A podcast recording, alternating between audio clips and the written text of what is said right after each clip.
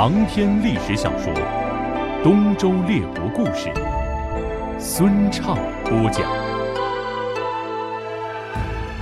东周列国故事之过河拆桥》。公元前七百零一年，也就是周桓王十九年，郑庄公四十三年，宋庄公九年，郑庄公得了重病。他对寨族说：“我有十个儿子，从子忽数起，子突、子仪、子伟都差不多。我这么仔细瞧着，还是子突能耐顶大。我呢，想传位给他，你说呢？”寨族说：“君位按说就该传给大儿子。”再说，公子乎又立过好几回功，他上天王那儿当过抵押，又帮着齐侯打退过北戎。齐侯挺看重他，还想把女儿许配给他。他在诸侯中间也有点名气，怎么可以把他废了呢？郑庄公说：“哎，要是子乎当了国君，子突准不服气。”怎么办呢？寨族说：“呃，先把子突送到别国去，省得他来争夺君位。可是不知道送到哪一国才好呢？”郑庄公咳嗽了一阵子，说：“那就送到宋国去吧。宋国呀，是他姥姥家。再说。”宋公平又受过咱们的好处，没有不依的。他又叹着气，说：“哎，往后郑国太平不了了。”寨族退出来，耳朵里还听见郑庄公在叹气：“哎，往后郑国太平不了了。”他知道郑庄公有先见之明。那句话大概是指着子突将来要抢子乎的君位说的。他老想着子乎不该回绝齐国的亲事。齐僖公看上了子乎，想把他的女儿文姜许配给他，屡次三番的托人说媒，可是子乎坚决回绝了。他不答应，理由呢倒挺充足的，什么？正是小国，其是大国，门不当户不对，不能高攀。什么大丈夫应该自立，不能借着亲事靠别人。依寨族说啊，他太不懂世故人情了。抓住大国的一条裙带，要比多一支兵马还强呢。寨族是子乎一派的，就直替他担心。郑庄公去世以后。寨族立公子乎为国君，就是郑昭公。郑昭公打发使臣上各国去聘问，这是新君即位，联络联络的意思。他呢，派寨族上宋国，顺便探听探听子突的动静。子乎和寨族顶放心不下的就是子突。寨族到了宋国，见了宋庄公。还没说话呢，就给武士们绑上了。他叫唤着说：“我犯了什么罪呀？”宋庄公说：“哼，慢慢告诉你吧。”他们就把寨族关了起来。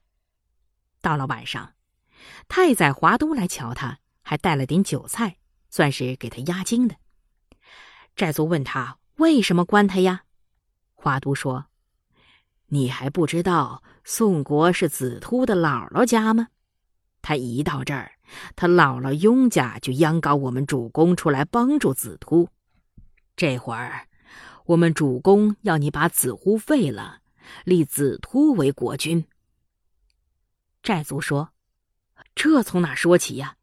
他是先君立的，我要是把他废了，不是叫天下人笑话，派我的不是吗？”华都说。哼，你可太傻了！谋君篡位的事儿有的是，有势力就行，谁还敢说谁？鲁国公子鬼不也是这么着得的君位吗？你再瞧我们主公，不也是这个样的吗？你能大着胆子干就行，天塌下来有宋公接着，怕什么？寨族急得直皱眉头子，答应也不好，不答应也不好。华都逼着说：“你要是不答应，宋公先杀了你，再叫大将南宫长万送着子突打进郑国去。到那会儿，你埋在地底下，后悔都来不及了。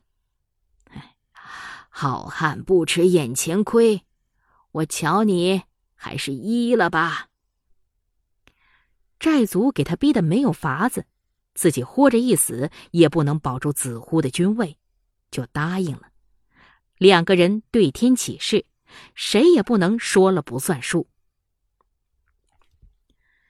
第二天，宋庄公叫子突进去，挺关心的对他说：“哎，你们新君打发使臣来，托我把你杀了，还答应谢我三座城。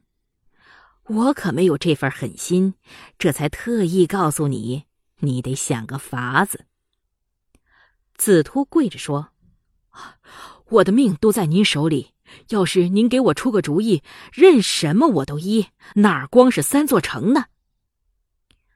宋庄公说：“你要是回郑国，少不了寨族，咱们商量着办吧。”他就把寨族、华都一块叫进去。宋庄公说的挺好听，说什么他本来不想帮助子突。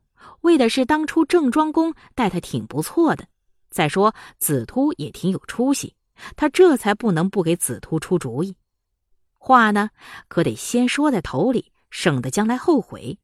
他也不图什么谢礼，只要子突给他三座城、一百对白璧、一万两黄金，另外年年再给他两万担谷子就行了。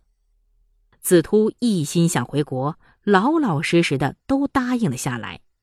宋庄公是个规矩人，办事不马虎，叫子突和寨卒落个笔记，签字画押。又怕子突和寨族不一条心，郑国太平不了，就叫子突答应把郑国的大权交给寨族，又叫寨族把闺女许配给宋雍氏的儿子雍纠，再派雍纠当郑国的大夫。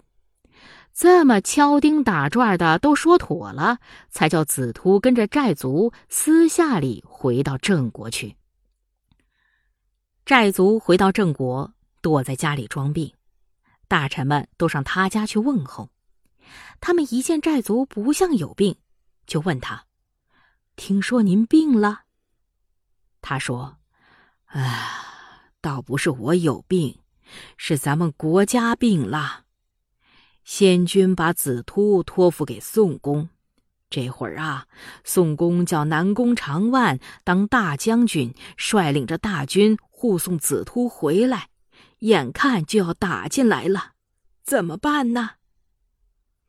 大臣们听了这话，你瞪着我，我瞪着你，都说不出话来。寨族又说：“哎呀！”要想宋国兵马退回去，只有立子突当国君这一个办法了。好在呀，他早就在这儿了，咱们大伙商量商量吧。高渠弥原来是子尾一派的，素来跟子忽不对劲儿，他倒不是真心要帮助子突，可是先废了子忽也不错呀。这会儿他挺坚决的，按着宝剑说。这是咱们国家的造化，我愿意拜见新君。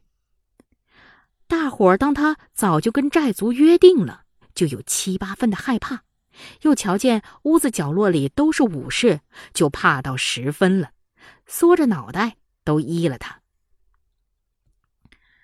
寨族当下请出了子突跟大臣们见面，他又拿出预先写好的一个奏章，叫大臣们签了字，再送去给子忽。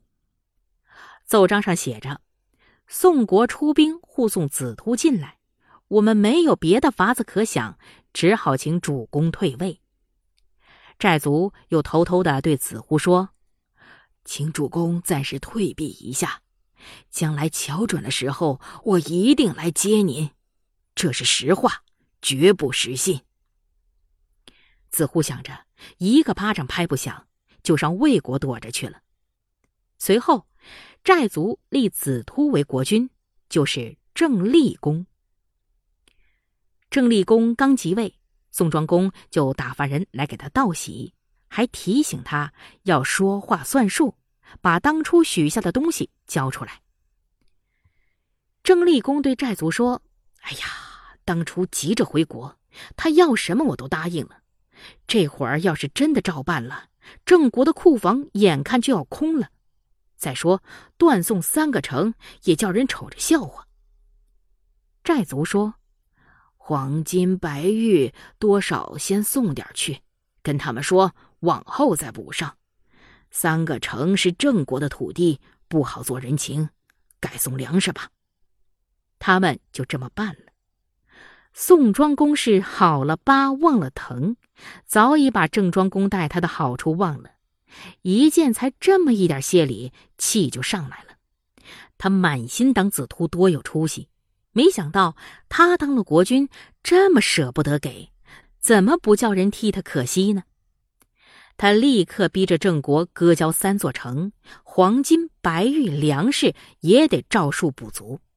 他说：“他倒不是贪图财物，为的是要子突说话算话，做事学着大方点就这么着，来来去去的折腾了好几回，郑国还托鲁桓公转弯说情。鲁桓公啊，真卖力气，只给郑国讲价，当面跟宋庄公说了好几回。到了，宋庄公不光不给面子，反倒跟鲁桓公说：“这是我跟子突的事儿，别人呐管不着。”鲁桓公跟他气得翻了脸，上郑国约子突一块儿去打宋国。宋庄公听见鲁国和郑国的兵马都打进来了，吓了一大跳。马上把大臣们叫到一块儿商量怎么去对付。公子玉月说：“打仗呢，虽说要讲兵力，也得看有没有礼。早先郑伯一片好心收留了主公，又送主公回国，还约会了诸侯，正式确定主公的君位。这么大的恩典，咱们也不能过河拆桥啊！这会儿咱们贪图谢礼，这么逼着郑国。”把鲁国也得罪了，咱们的礼亏，他们的礼长。我说，还不如跟他们讲和吧。南宫长万不乐意，嚷着说：“人家已经打到咱们的城门底下来了，咱们连打都不打一下就去求和，还像个诸侯吗？”太宰华都随着说：“嗯，这话不错。”宋庄公就叫南宫长万出去对敌。没想到，李亏、李长的话倒给公子玉月说着了。南宫长万打了败仗，死伤了不少人马。宋庄公亲眼瞧着郑国人和鲁国人打了胜仗回去，谢礼没要着，倒挨了一顿揍，怎么能甘心呢？他就打发使臣上齐国去请齐僖公出兵。宋国的使臣对齐僖公说。郑国子突忘恩负义，过河拆桥，我们的主公直后悔当初送他回国，现在想约您一同去征伐他，再叫子忽出来当君主，请您帮帮忙。齐僖公本来想把闺女嫁给子忽，虽说没结上亲，心里还是挺看重他的，就说啊，子突赶走他哥哥，我都替子忽委屈。这会儿可巧我要去打晋国，顾不上贵国那一头。要是贵国先帮我去打晋国，我准帮贵国去打郑国。宋国就真依了齐僖公。齐僖公又打发人去约魏宣公来帮忙。魏宣公是齐僖公的女婿，要他来，他是不会不来的。可是直到宋国的使臣又来定出兵的日子。魏宣公还没派人来，魏国准是出了什么岔了。好，东周列国故事就先为您讲到这儿，下一回我们要说的是哥俩坐船。青蓝，雪仍烟，何人心念？烈火清平原，挥剑诀别红颜，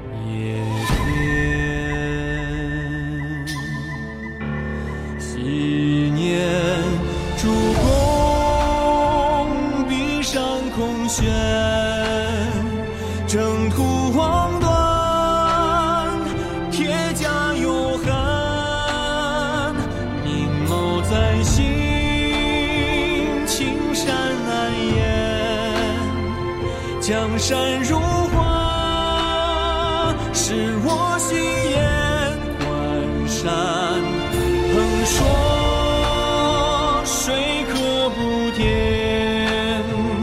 碧血长枪。